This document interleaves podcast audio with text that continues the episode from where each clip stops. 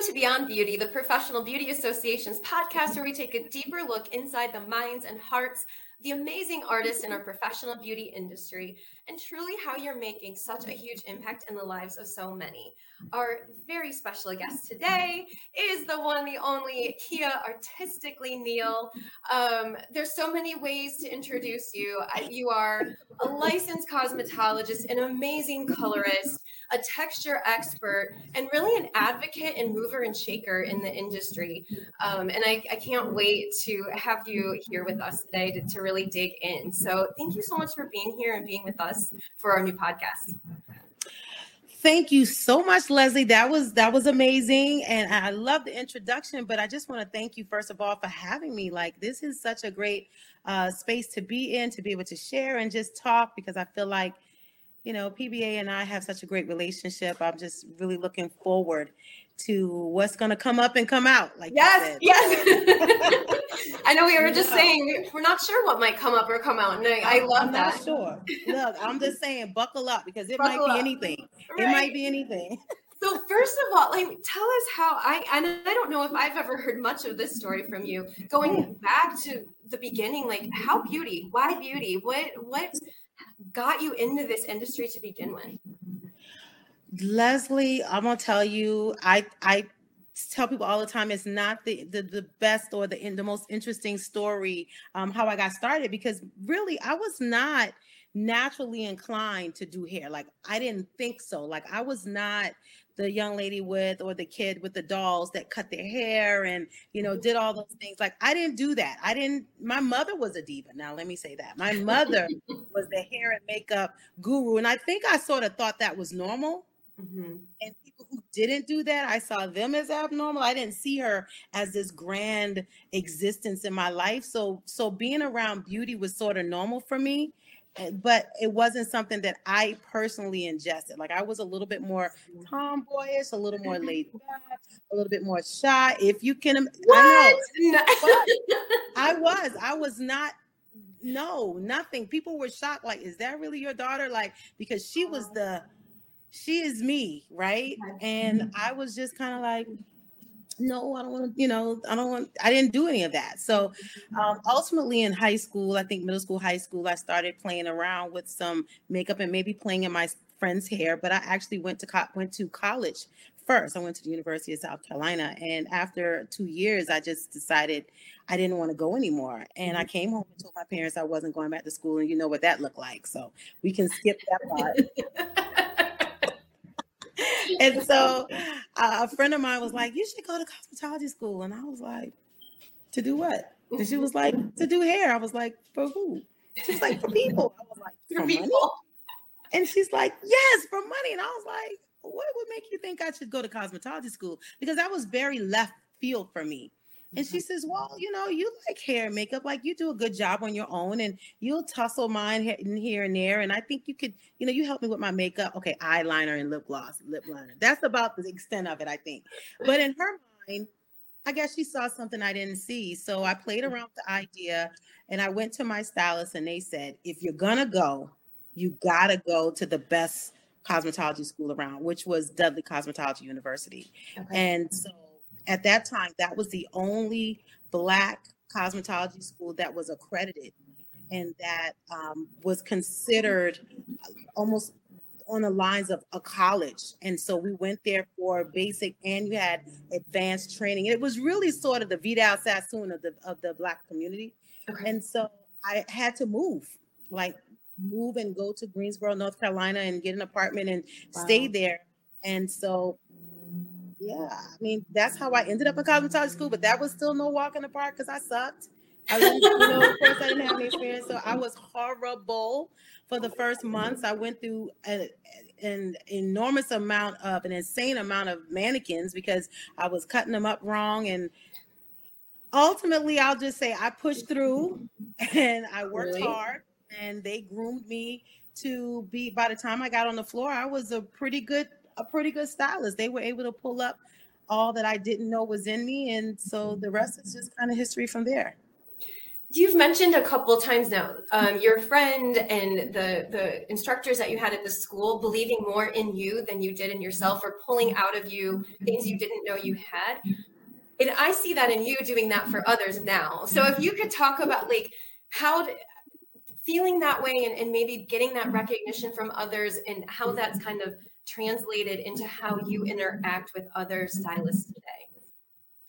Great question. So, yeah, I was kind of the underdog at school because, like I said, everybody else was, you know, they were pin curling, finger waving, up doing at the time. That's what was really big. Yeah. They were doing, I mean, they were full on stylists. they were just getting a license. And I was over there like, you know, every two rollers, the first one's falling out. Like, I, I couldn't get a roller set. Like, I remember one of my teachers, like, who told you to come here again? Like, oh my gosh. What? what made you come to cosmetology school? This was in the beginning. And uh, yeah, I just, they were there for me. They allowed me to express that I knew that I was not good uh, in my motor skills. But I'll tell you what, Leslie, I was very smart. So the mm-hmm. book work, like I had like a, a four point something GPA. And so being in the honors program and uh, being, they couldn't tell me to go home. Like, you know, you could put them out for being like really bad all the way across the board and flunking out, but I was not flunking out. I just was not good. Mm-hmm. Physically, I was not good. So, with a little more work, you know, teachers stayed after. Teachers came early. They stayed through their lunch. They they worked with me. They they helped me cultivate what I needed, and just kept mm-hmm. saying, "Hey, you know, you can do this. You're gonna have to work a lot harder because you're really behind. You know, yeah. you're you're behind." that's funny to think that you start cosmetology school behind, but you can be if you don't have the natural inclination mm-hmm. or if mm-hmm. you've not been practicing all this time to do that. So I do feel like as an underdog that has pulled up through the ranks and found my footing, I feel like when I do see the underdogs in the industry, like I'm always rooting for them and telling them, like, you know, hard work beats talent when talent doesn't want to work hard because there are a lot of people mm. who I did go to school with that were great that may not be doing hair at all now or may not be doing it on the level that I'm doing it. So it's like you can you can you can you can teach yourself anything. You can learn anything if you really want to. And that was the biggest thing. It's like when people say, "Well, I can't do that." you know, or I don't know how to do it, or I'm not good at that. One thing they instilled at me at Dudley's was I am, I can, I will. And I had to say that mm. every single day, like a mantra. Like as soon as someone important walked in the room, we were like, I'm Keanna from Charleston, South Carolina, and I'm so and so from the Bahamas, and I'm so and so from Africa, because that's the type of environment we were in. People from, from all over were there, but they pulled out this is when affirmations, I didn't know what affirmations yeah. was. I didn't realize that they were changing my mindset by mm-hmm. changing my speech about myself. And so for me, I kind of do the same thing for people. It's like, no, you can do it. You can you can acquire a skill for anything if you really want to. And working hard is really the biggest part of the ingredient. So yeah, I do root for people and and try to support and offer ways to pour into their deficiencies and you know areas that they need help and just really assure them that you can have what you want. You can have what you say, and you can have what you want. Mm-hmm. And one of the areas I know is is in the texture space. And when we very first met, whatever, however many years ago now that it was, um, yeah. um, you said something to me that really hit home for me and struck me. And that, um, and you had said that the only places that were still segregated is in the church and in the salon and that just really hit home for me because I had never thought about it that way. And um, and now all the work that you're doing to really help us heal the industry and bring us together because hair is fabric. And and and what you're just saying everyone can learn how to do it but we're still not teaching them. Um, where do we go with it? And I, this is a huge question and I'm we could talk for weeks on end about it but um, we, where's the first step for someone watching that might be not knowledgeable about different types of hair or textures or hasn't had the experience what do they do? How do they get started? How do you get rid of the fear of it? And, and where do we go well the first thing i would say for anybody looking to um, get into the texture space and really starting to diversify their spaces to work on being the diversity piece themselves. Mm-hmm. Like really starting with yourself, understanding why you're not diversified. Where is that fear coming from? Really digging up that rocky ground of why have we all individually allowed ourselves to be segregated in this space? Like what is your real fear? Is it that you don't think you can learn? Is it that you feel that you would offend somebody? Is it that you're comfortable in the space that you are? Um, what what is it? But I, I, always tell people like really do the your own personal work so that mm-hmm. everything and every effort that comes behind that can stick. You got to find an anchor for something to attach itself to.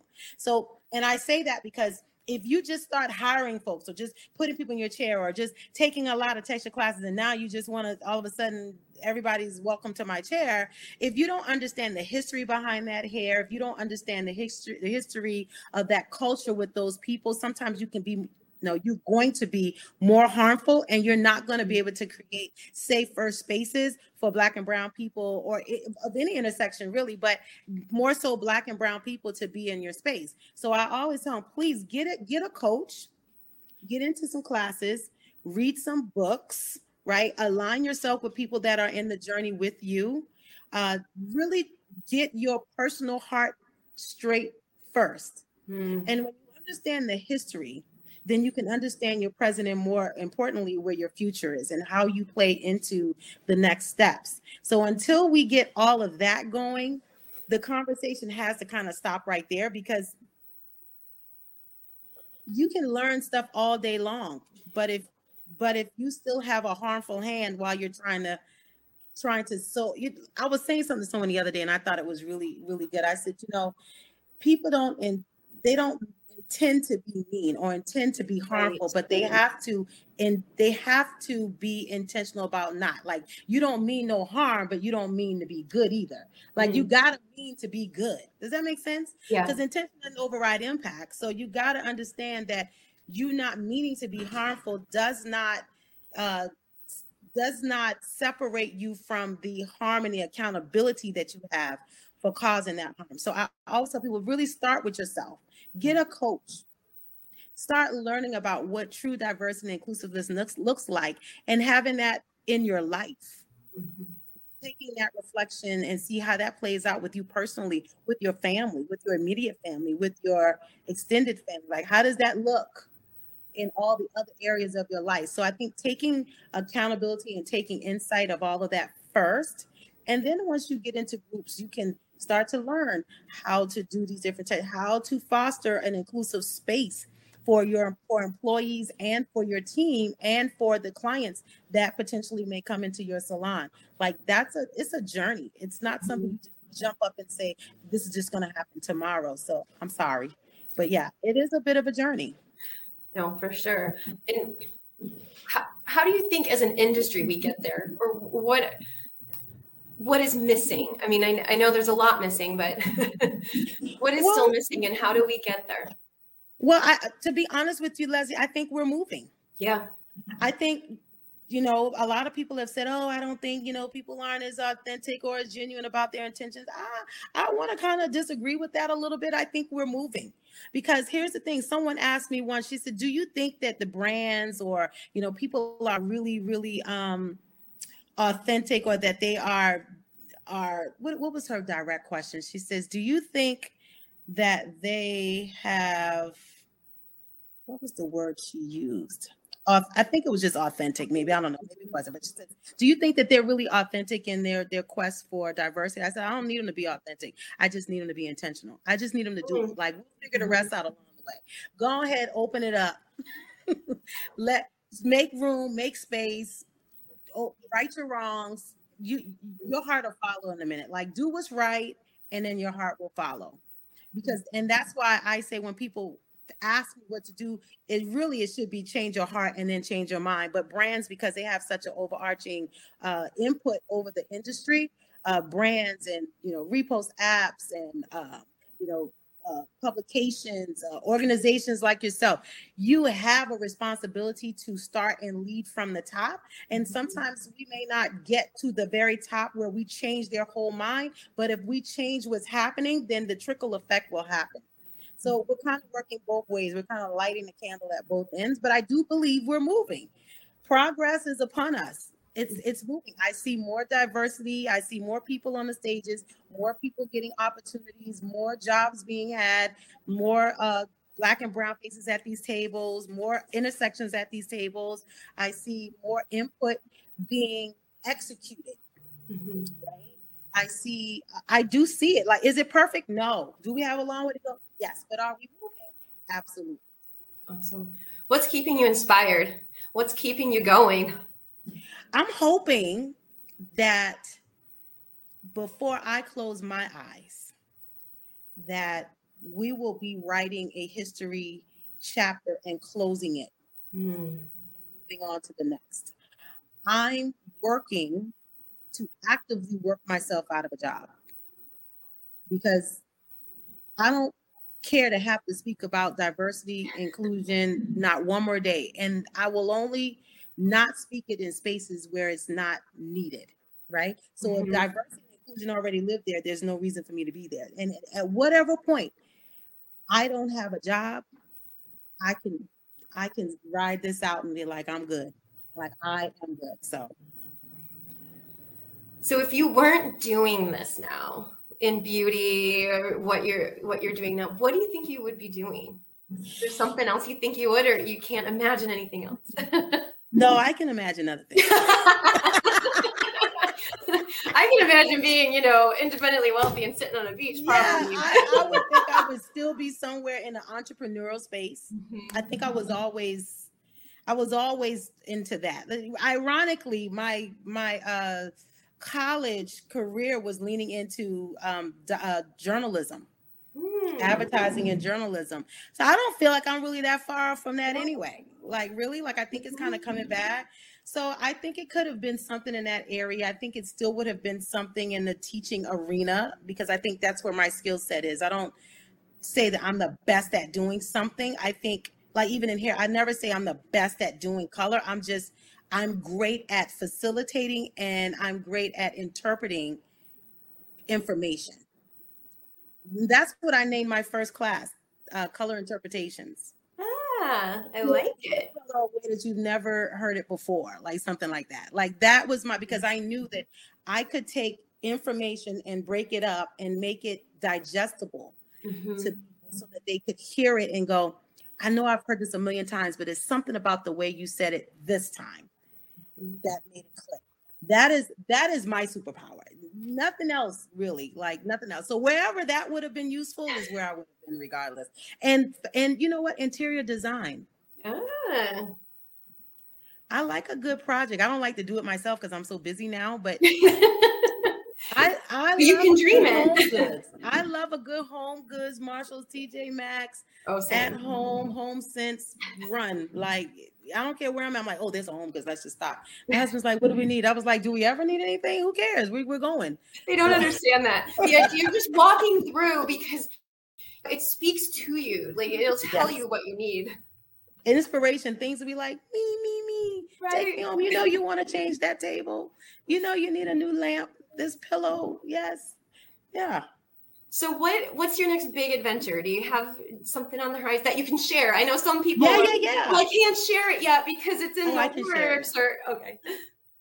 Last week I wouldn't have. This week ah! yeah, yeah. So one of my biggest passion projects for the past year has been launching the Texture versus Race collaborative. So that is now live uh, it is a, an amazing space with collaborative artists and community. And so I feel like this is one of those spaces where we're going to be able to meet the needs of people no matter what that need is because one we're facilitating education about all the all the fabrics of hair right and so no matter what hue is you there's going to be something beneficial for you in that particular uh, uh, library of work right but the but the beautiful thing about the collaborative is that it's gonna be i don't want to i want to say like the way that we collaborate is through myself and my team other great artists but i'm especially proud about up and coming artists that are incredible behind the chair mm-hmm. not all of them are black and brown but the majority of them we are we are creating a space where they get to show their superpowers and they get to flex all their muscles and show you what's really happening behind the chair, but we're actively onboarding coaches. But our up and coming artists, our Black and Brown artists, we're especially proud of. Um, they are contributing information to the collaborative. It feels much more like a community than it does just a click and click and learn, mm-hmm. if that makes sense. You know, there's no, absolutely. To, speak to each other and to share information. But another beautiful part is everybody gets buy-in into this one subscription-based module of information.